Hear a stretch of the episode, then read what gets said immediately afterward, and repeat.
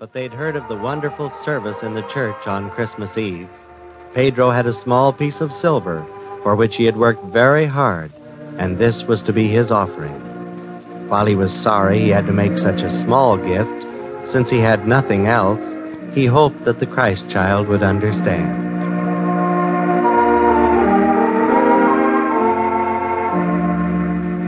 The day before Christmas was bitterly cold, with an icy wind that sent the lonely snowflakes flying in the air and formed a hard white crust on the ground. Pedro and little brother were able to slip away quietly early in the afternoon, and by nightfall they had trudged so far hand in hand that they saw the lights of the big city just ahead of them. They were about to enter one of the great gates in the wall that surrounded it when suddenly they saw something dark on the snow.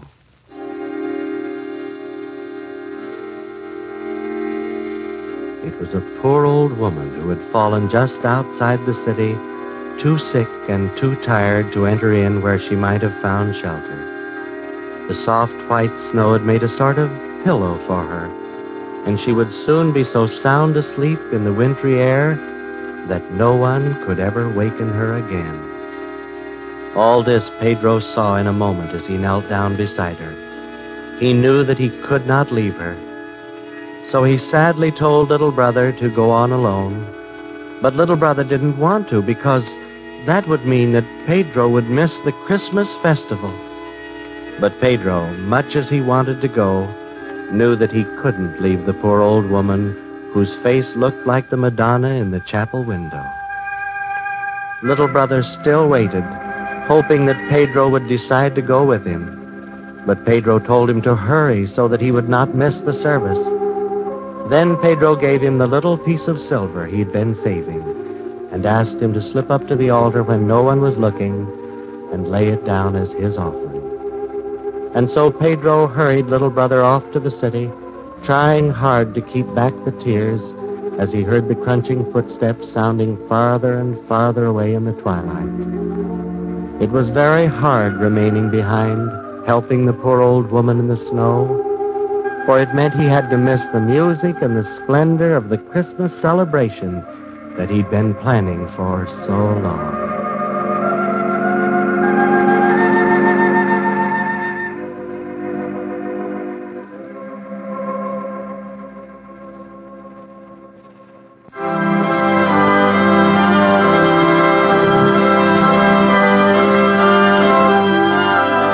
The great church was a most wonderful place that night. When the organ played and the thousands of people sang the glorious hymns, the walls shook with the sound, and little Pedro, far away in the cold snow outside the city walls, felt the earth tremble around him.